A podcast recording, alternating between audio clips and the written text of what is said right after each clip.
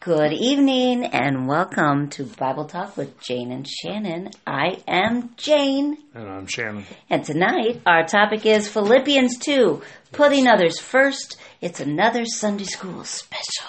Yeah, Philippians 2. We started with Philippians 1 last week, so we're going to get into Philippians 2 this week. And, And- just a reminder of uh, what we talked about last week. This is um, this is a love letter from Paul to a church that he really appreciates, I think. And Jane thought like the theme of Philippians was let Jesus pour out. I think so. And I think it, I think that's part of it. And I think the other part of it is this is such an encouraging letter. Yeah. Paul talking to this to this church in Philippi is, is very encouraging, and he's Really encouraged by them. them. He really So- loves them. He's received a lot, and he gives a lot. So- And I think the theme for Philippians 2, just the chapter itself, is Mm-hmm. put others first. Oh, that's why I titled it that. yeah, to an extent, I think that's true. Okay, so I'm going to read verses 1 through 4. Okay. If you've gotten anything at all out of following Christ, if his love has made any difference in your life, if being in a community of the Spirit means anything to you, if you have a heart, if you care, then do me a favor. Agree with each other, love each other, be deep spirited friends. Don't push your way to the front, don't sweet talk your way to the top. Put yourself aside and help others get ahead. Don't be obsessed with getting your own advantage. Forget yourselves long enough to lend a helping hand. So I have a question. Here's my first question. Okay, and that just that's a message translation. Yes, I'm doing using the message translation because it's uh, American English. It's easy to understand. Mm-hmm. Yeah, and I've got the NIV in front of me, so if there's Oh, right. Something. Yes, Okay. it's great to compare them. yep, You know, you get new insights. I think when Oh, comparing. yeah. So, Shannon, Hmm. our first question is: What could a church get done if this was the attitude of everyone in the church? oh wow, um, and and comma you could even if you want to answer it as what could the church at large get done so the body Right. of christ totally well, if the body of Christ acted like this, we would be a completely different entity, especially here in the United States. Um, I mean, right off the ta- top, he says, "Agree with each other, love one another, be deep-spirited friends." Um, the challenge, I think, I don't know if we'll ever get to that as a whole. mm-hmm.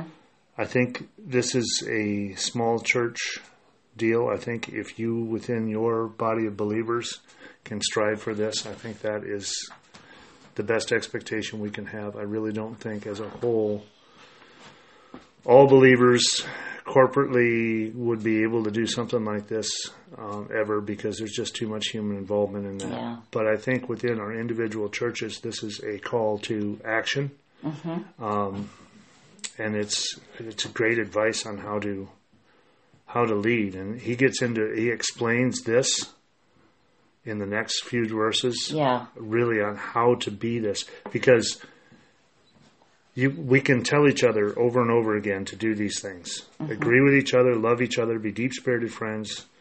Uh, don't push your way to the front. Put yourself aside. Help others get ahead. Uh, forget yourselves long uh, to, and and be involved because you you forget yourself and put yourself aside. And these are high aspirations. These are high goals, um, and they are contrary to human nature.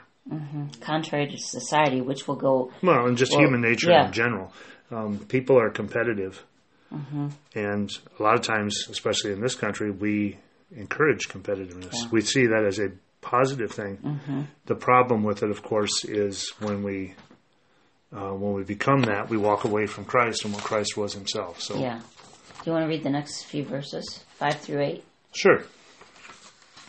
Think of yourselves the way Christ Jesus thought of himself. He had equal status with God, but didn't think so much of himself that he had to cling to the advantages of that status no matter what. Not at all. When the time came, he set aside the privilege of deity and took on the status of a slave, being human. Having become human, he stayed human. It was an incredibly humbling process. He didn't claim special privileges. Instead, he lived a selfless, obedient life and then died a selfless, obedient death. And the worst kind of death at that, a crucifixion. so how does the way jesus thought about himself differ from how the world tells us to think of ourselves Go ahead. Okay. Well, he uh he had equal status with God, but didn't He set aside the privileges of deity. It says here, and and um, if someone our our society and the world in general would would say, "Hey, those are your privileges. You ought to use them." You know, like use your advantage. Take what you can. I mean, it's always take, take, take. And people vie for special privileges. They want them. I mean, you can. I just uh, got a plane ticket for our first intern or Bible Talk with Jane and Shannon intern, a week long intern program. We hope it works. One one intern a summer. We'll see. We're going to have our first one this year, but you can pay for special privileges on the plane, the airplane. You know, like board early or whatever like that, and sometimes that's nice, but. Uh, I really think, you know, people, this is totally contrary to, again, human nature or what the world says is important. I mean, they would have said, the world would say how Jesus, he was God, but he put aside that divine right and served people.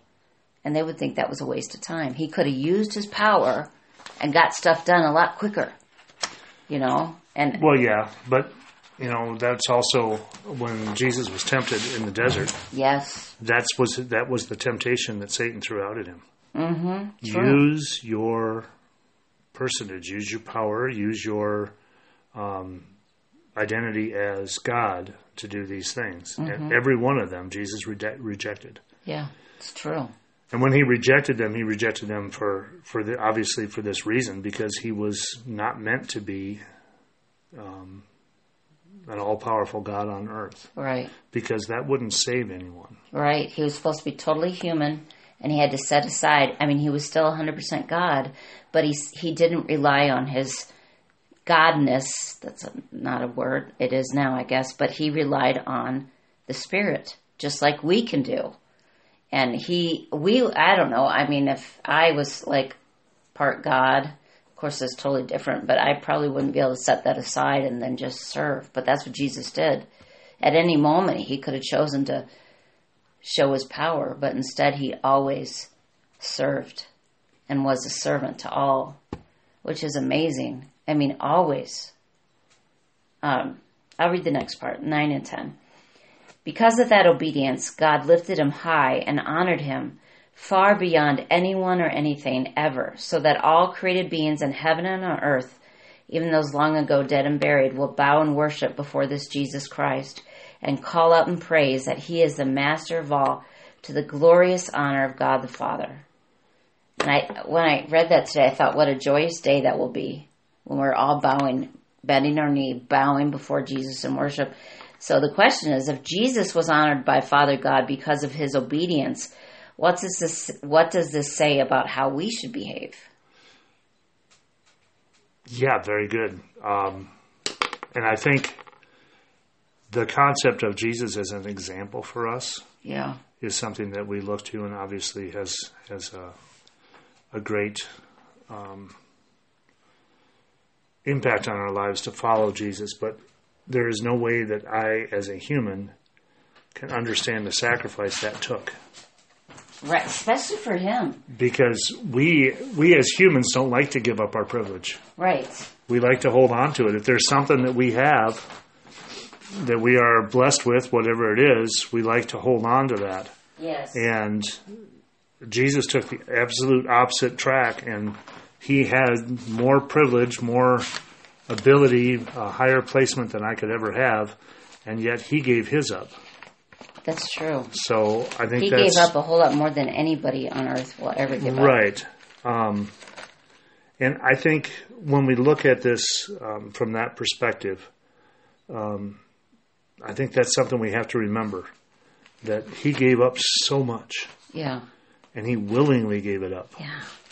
You know, there were times when um, Jesus was hunted Mm-hmm. and he ran and he hid. Well, why would God run and hide from someone who's coming after them? Because Jesus never, even in times of peril, mm-hmm.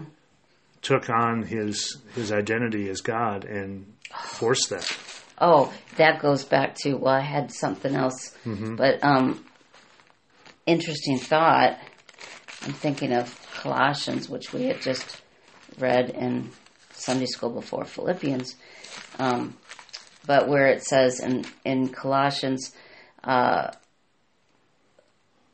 Colossians 1, 17, and this is the New American Standard, and he is before all things, and in him all things hold together. Oh, but then before in first in Colossians 1:16, for by him all things were created. So all people were created. So he was actually running from people he created. Right. And that, I mean, that took a A humble heart. humble heart. It took a humble heart, and it took, um, I mean, that that the self control. Think about the self control Oh, that the self control, because he could just in a in a in a nanosecond blast them, or at least say, "Hey, I'm the Messiah," and show his uh, glorified self. That uh, uh, yeah, another thing. because if he'd have shown himself for who he was, there would have been no faith involved. Right. It would have been obvious. It would have been in front of them. Yeah. So Can I share one more thing before you? Sure. Um, that thing about obedience. That the one thing that came to mind was um, in First Samuel 15, when uh, remember when Saul did the sacrifices because he, he couldn't wait for Samuel. Samuel was late, and then and Samuel said, "Has the Lord?" Okay, First Samuel 15:22. And Samuel said, Has the Lord as much delight in burnt offerings and sacrifices as in obeying the voice of the Lord? Behold, to obey is better than sacrifice. And then it goes down in 23, it says, For rebellion is as the sin of divination or witchcraft. So, um, Saul at this time thought he was, you know, doing a godly thing. You know, he took a hold of this, but he didn't do it the way he was being disobedient. And and I guess that I just am thinking about us being obedient, how that is so much better than us trying to have some big show or or whatever. Like I don't know. I want to read 10 Yeah, and 11 in another translation. Yeah, do it. Okay. Mm-hmm. And this kind of goes back to what my sermon was on Sunday. I talked about some of the different names of God.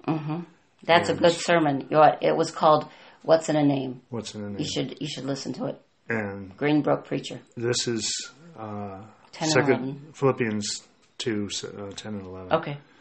That in honor of the name given Yeshua, every knee will bow in heaven, on earth, and under the earth, and every tongue will acknowledge that Yeshua the Messiah is Adonai, to Mm-hmm. the glory of God the Father. That is so good. What I really like about that um, is one of the things I learned researching for that sermon is Adonai is um, Plural. is a name for the Lord, um, a name of one of God's names, but it is a plural. The Messiah is Adonai, so this that everyone will acknowledge that Jesus is God. He is part of that Trinity. He is Adonai to the glory of God the Father, and I, I love that so. Yeah. Um, I do like it when they say So, that every knee will bow. because Jesus, and yeah, and that comes uh, that comes straight from Isaiah 45. Um, because Jesus lowered himself, God raised him up, and because he had the self control and the dedication to his mission to lower himself, God raised him to that highest level. And I think um, then the, the name of Jesus, who was the lowest, everyone will have to bow to the lowest. If you think about that from a uh, you know a servant or a slave standpoint, the slave becoming the master, and the difference is that he allowed himself to be a slave on earth, and I think that's that's the goal, you know, um, that Paul is talking about here in Philippians. He's trying to tell people, seek the bottom rung of the ladder yeah. and do everything you can to serve others. I'm thinking of that one parable that Jesus said. Well, he was looking at, well, it's not so much a parable, but he saw all the scribes or whatever mm-hmm. trying to find the, get the best seat in the house, best seat at the table. And he said, no, you should go and sit in the lowest seat.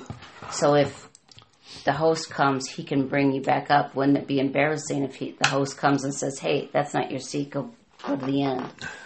And, and eh, so even Jesus recognized, or not recognized, but acknowledged this thing. You know, I just, uh, we're just supposed to be servants of all. All right, 12 and 13. I'll read that. Yes. Um. So, my dear friends, just as you have always obeyed when I was with you, it is even more important that you obey now when I am away from you. Keep working out your deliverance with fear and trembling, for God is the one working among you both among you both the willing and the working for what he what what pleases him. That's 13. I'm on 13. Yep. Mm. Well, I the the Your question is is how the message says um, twelve, and uh, a couple of the phrases I liked in it. Mm-hmm. Um, Go ahead. when I was living among you, you lived in responsive obedience. Now that I'm separated from you, keep it up. Better yet, redouble your efforts. Be energetic in your life of salvation, reverent and sensitive before God. So I thought, you know, I like the thought of you living in responsive obedience. I love that. So, I mean, what does that mm-hmm. say to you? Responsive obedience.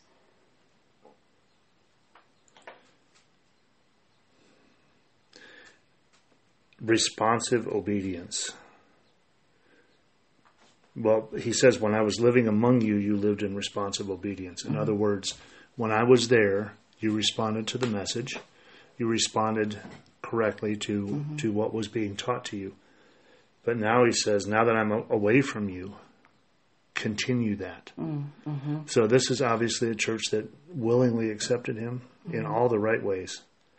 And Paul is encouraging them, I'm not with you now, but still be what you were when I was there.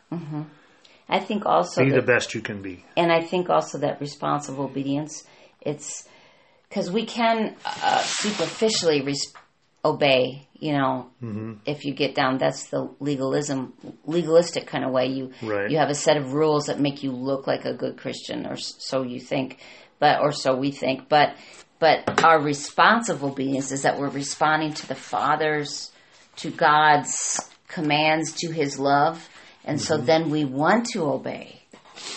Yeah, it's it's like the difference between you know they say character is what you do when no one's watching. Oh yeah, yeah, yeah, yeah. That's the same sort of thing. Uh, Paul's saying, you know, now just live it. Yeah. Live what you were doing. Make that your life. Make it what you make it all of who you are. I like that. I like that concept.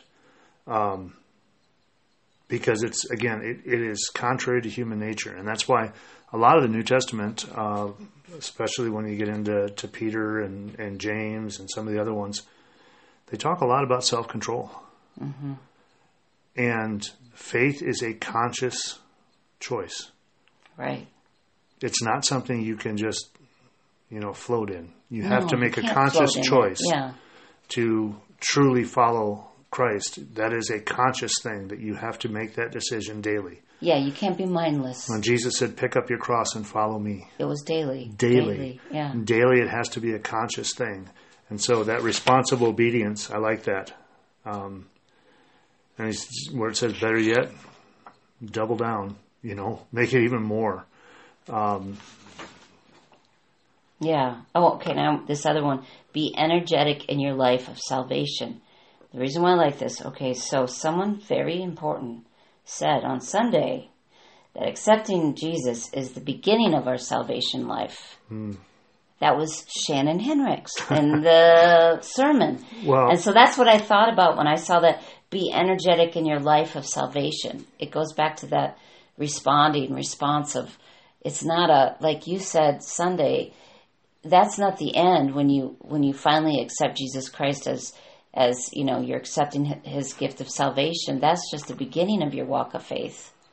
Not saying that you know be energetic in your life of salvation or or other. The NASB says work out your salvation with fear and trembling right. that doesn't mean you know we add things to the salvation i mean jesus saves us and we're saved but i guess this goes to that really big word sanctification we're learning to be like jesus Right. And that's where I had a wonderful conversation with a young man this week about discipleship. And that's where discipleship becomes so important in the church. And I think we can all work on that. I know I can work on that. Where we bring someone to maturity through discipleship. And mm-hmm. that's that's why I said you know, the beginning of your relationship with God is when you accept Jesus. That is the beginning of the relationship. It's But just now like you have to work at it. Right, and and it has, has to mature. I'm sorry. Mm-hmm. It's also the same thing you said in the sermon is that the wedding is just the Oh, the yeah. most trivial part of the marriage. It is the beginning of the marriage. yeah. you're it's married. not the most trivial because it is the commitment, but on the other hand, it Yeah, is the didn't say much it's the most I didn't say that, No, you didn't say that. it is the most uninformed decision you ever made. yes, because, Because then, you made that decision, but you didn't really know who you were having a relationship with in the future. right. as you mature in a marriage, as you mature in a relationship, as the, as you spend more and more time with a person, you develop um, a more intimate relationship, a more intuitive relationship. You know, Jane and I have this week will be married 28 years, 28, no, 27. 27. 27. 1994 plus 27. Okay. Okay. 27 years, and I finish her sentences. She'll start something, and I just finish it. Mainly because I forgot what I was going to say. but I always know what she's saying before she, when she forgets it, I know what it was. And that concept of I want to get that close to God, mm-hmm. so that I am so in tune with God, and I am I, I am so I'm listening to God so much that I know what He wants to say before He says it. I know. I know where God's leading me in this. I know where the Spirit is pushing me in these things. Get so in tune that I could finish the sentences. Hmm. You know that that same kind of intimacy. And, and i appreciate our relationship so much that i can see that as being a, a good example of what my intimate relationship should be with god. Mm-hmm. Okay, so the next couple verses, or next 14 through 16 says, Do everything readily and cheerfully, no bickering, no second guessing allowed. Go out into the world uncorrupted, a breath of fresh air in this squalid and polluted society. Provide people with a glimpse of good living and of the living God. Carry the light giving message into the night so I'll have good cause to be proud of you on the day that Christ returns. You'll be living proof that I didn't go to all this work for nothing. So the question is, how can we stay uncorrupted from the world? Because obviously we're not supposed to stay away from the world because he says, go out into the world mm-hmm. uncorrupted. I mean, if we don't go into the world, how are they going to hear the message? I mean, we need to go to the world just like Jesus did. He went into the cities and everything. right And did you see that? Compare this to James one twenty seven is a well i want to read this other translation Yeah, go ahead. i got here right now in front of me and this is what 14 through 16 mm-hmm. Do everything without kvetching or arguing so that you may be blameless and pure children of god without defect in the midst of a twisted and perverted generation among whom you you shine like stars in the sky mm, like as you hold on to the word of life. If you do this, I will be able to boast when the day of the Messiah comes that I did not run or toil for nothing. I love that last sentence. I didn't toil for nothing. Yeah, I will be able to boast when the day of the Messiah comes that I did not toil for nothing. Yeah. His only, Paul's only boast is going to be look what I brought you. Mm, Look at the people that followed. I echoed your words, and they followed me. They followed you, and I think that's Paul's Paul's mission on earth when he when he went through his his uh, transference from being Saul to being Paul. When he accepted Christ, when he when he saw Christ on the road to Damascus, I think Paul's mission at that point in time was to reflect Christ to everyone, to share it, to push it. Um, as a missionary, he was outstanding, obviously, because not only did did his personal presence do, do great things, but also just letters he sent to people were obviously important enough. We kept them in the Bible, and I just I love this concept of you know one of the things he says. What are we supposed to do to make sure that we're blameless and pure? It's to do everything without arguing about it. mm, yes. That was that was Turn his that one point. around, yeah. Yeah, if Be you cheerfully. if you narrow it down, if you pull it all down to the very what he's saying there, do everything readily and cheerfully, no bickering, and then go out into the world uncorrupted. That's the one thing he's telling this church to do. Make sure that you don't argue and bicker and fight amongst yourselves and be joyful in what you're doing. Be And then he says- Go out. So he's taking a church and making it a missionary church. Yeah. He's telling the whole church, be that. Mm-hmm. I. What more can you say to our churches today? Yeah.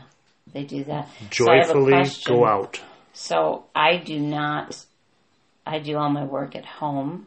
Mm-hmm. I'm a caregiver to our son, and and you know whatever else I do here, everything I do at home. So I'm not in a public workplace, but I have been in them a long time ago, and I do know sometimes in the public workplace, it's not always so cheery and joyful. Mm-hmm. Would you agree with that? Oh, yeah. So it does make a difference when someone comes in and is not fake cheery, but just actually good natured and grateful and happy. Positive. And it really does. Yeah. It Change can, places. It can change places. And it's it's a challenge because as human beings we have a tendency to absorb the environment around us. Mm. If everyone's negative and you walk in the room, the easiest thing in the world would be to become negative Yes. with everyone else. Right. It's hard to be the standalone one Yeah. in the room that's positive. But that's what we're called to do. Yes, it is. Yes. and it, I think um, no matter where you are or what you have access to, whether it's a workplace you're at, or whether it's people online, or whether it's letters you can write, or or phone calls you can make, whatever it is, in any in any way, shape, or form, that we have contact with another person, if we take it from the aspect of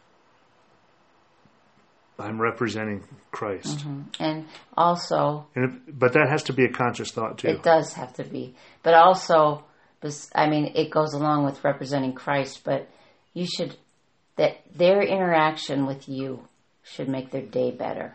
hmm So the rest of the verses, well, I'll read 17 and 18, Okay. and then 19 through 30 or actually this is this is his goodbye, and Well, uh, it is, but it isn't. There's there's more chapters in the letter. well, that's true, that's true, but I mean is that this is is true. just This a is, this is just telling you what's going to happen next. yeah. So 17 and 18 is just a.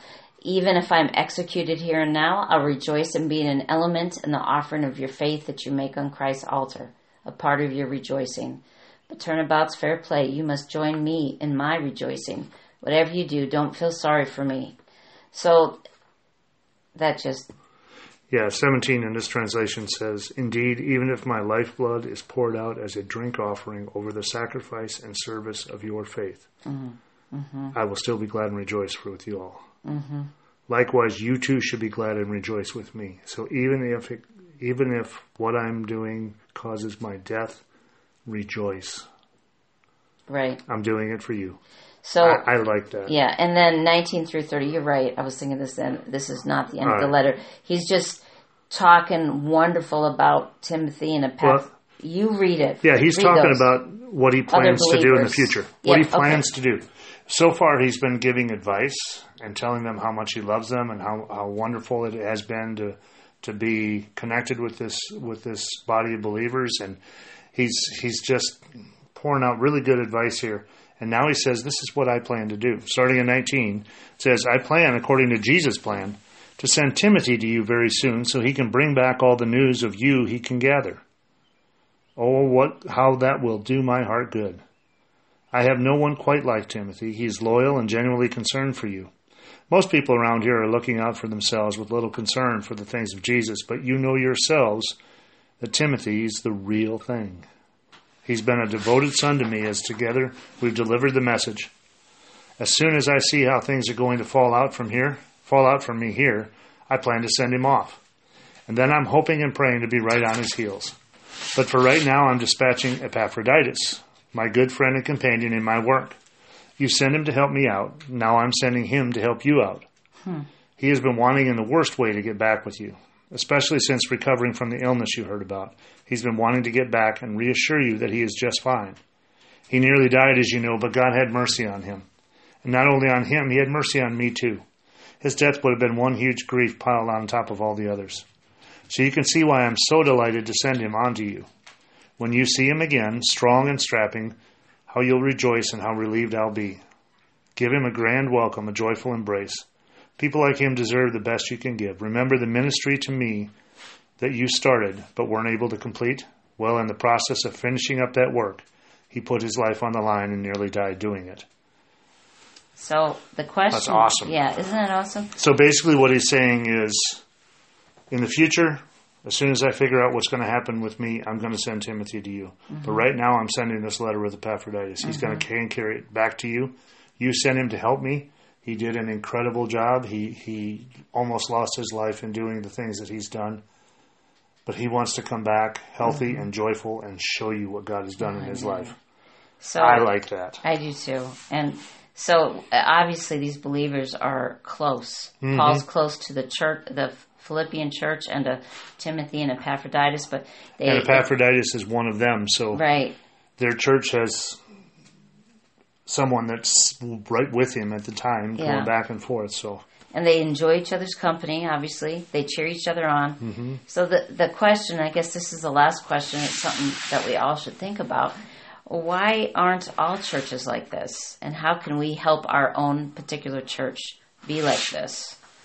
I think the one thing that I think is missing from a lot of churches, and I would include our church in that as well, mm-hmm. is fire. A sense of urgency in our lives. And that sense of urgency is, I mean, when I say that, I mean a sense of urgency that's consistent. Um, an a, a urgent need to get closer to God, an urgent, overwhelming desire to share the gospel, to spread the word, a, an overwhelming desire to walk in the in the footsteps of Christ. And when that happens, and you have that communion with people, like-minded people, that's when you mm-hmm. get this kind of closeness. True. Because if you're following all the things Paul's talking about here, if everyone's doing that, mm-hmm. imagine how close they are then. Mm, yeah. If everyone They all have the same goal. yeah, if everyone is living a life of servanthood, a fervent servanthood, mm-hmm. imagine how close the church would be then.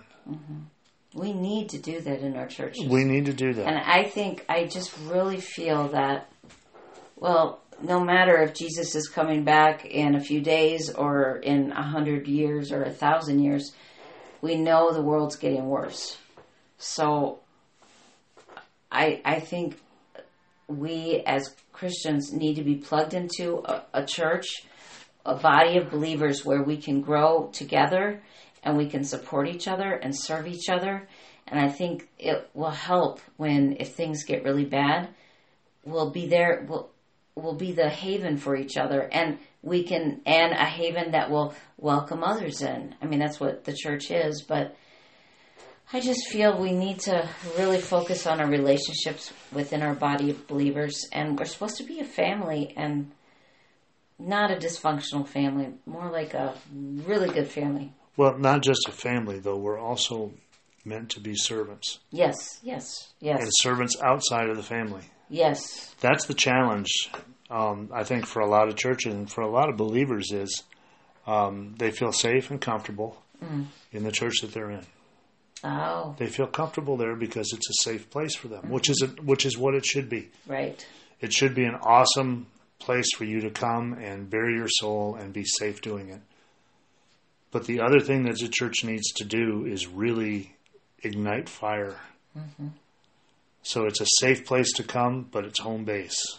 Oh, I like that. But you're home supposed base. to be going out. Yeah, And guess what? You come back to home base, you recharge your batteries, you, you learn, you study, you get more in depth in your relationships there, and then you all go again. you know something I think really helps with that is something that happened this last Sunday at our church. I was so, I was so blessed because we always, if you go to our church or or if you've been there or whatever, we like a lot of churches. Um, we have we ask for prayer requests and I write them down so none of us forget them. Then we pray them, and then anybody in the church who wants a copy of the prayer list can get it online or I'll make a copy or whatever. And we pray for each other. But this last Sunday, we had so many praises. And so we were able to praise God for Mary Lou's successful cataract surgery. We able to praise God for Connie's coming home, able to praise God for. There were other things we Velma. praised God. Velma, Velma's a wonderful sister in the Lord who had a major stroke and now she's doing great and and defying all medical knowledge. I mean, it's obvious. Obviously, God did a miracle, and and so it, I love it when we don't forget the praises. And I think when we share our praises with each other, it's a we can hear answers to prayer, and it just it revs us up. Like um, Brother Wayne, he had an issue with a local business, and he was upset about it. A good reason. He went back, and it was ended up just being a computer error, and it all came about, and it was a glory to God, and we were able to to rejoice with him. And To Wayne's credit, he brought that to us and said, "Would you pray for it?" yes, he did. You know, and I think, yeah, I think that's that is an awesome thing. And I think about what do you think the disciples when they were sent out two by two? What, what wouldn't it have been interesting to see them when they all come back together and share their experiences? Mm-hmm. When the disciples went out, what happened? Who'd Well- you talk to? What did you see? yes, What what you know? What changes did you have? What would you do different next time? You know, oh, this is what we did, and we ran into that same situation, and this is how it went for us, and it was good, better or worse, whatever. Just that conversation. How many times in our church have we intentionally gone out and then intentionally come back and said, "This is what happened"? We do that occasionally with the prayer list, and we do that um, when we share a time in fellowship with each other. We we do share some of those things, but I think that should be an intentional mm-hmm. thing. I think intentionally we should go out, mm. and intentionally we should come back, mm-hmm. and intentionally we should we should you know iron sharpens iron. We should be strengthening each other in this role, yeah, I think so. and that's I a challenge so. for for me as a pastor. That's a challenge for me to try and encourage that and to try and figure out a way to maybe start that that fire a little bit.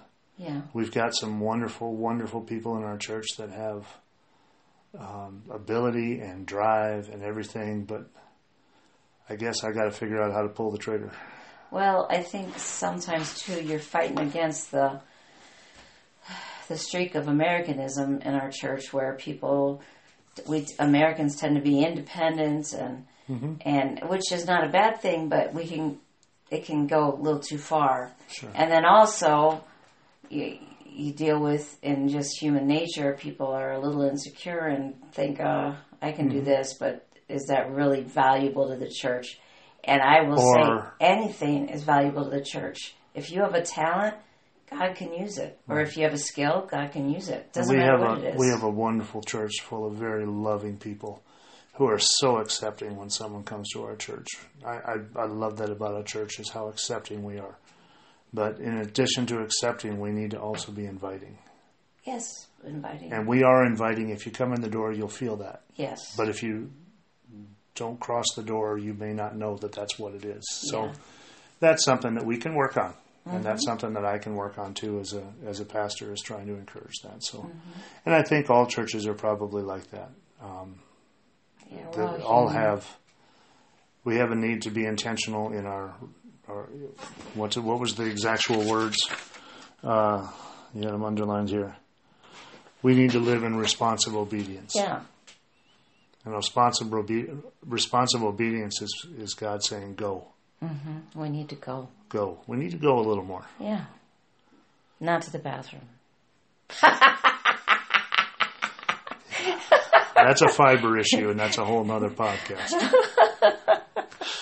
Uh, we've gone long on this one, but I think it's been worthwhile. I think I hope this is something that We're going to do inspires Philippians you 3. or starts to get you there. But yeah, we'll do Philippians 3 next week, uh, continuing on in this letter of Paul to one of his churches. It's kind of like uh, I'm kind of viewing this as we don't have Sunday school in the summertime at our church.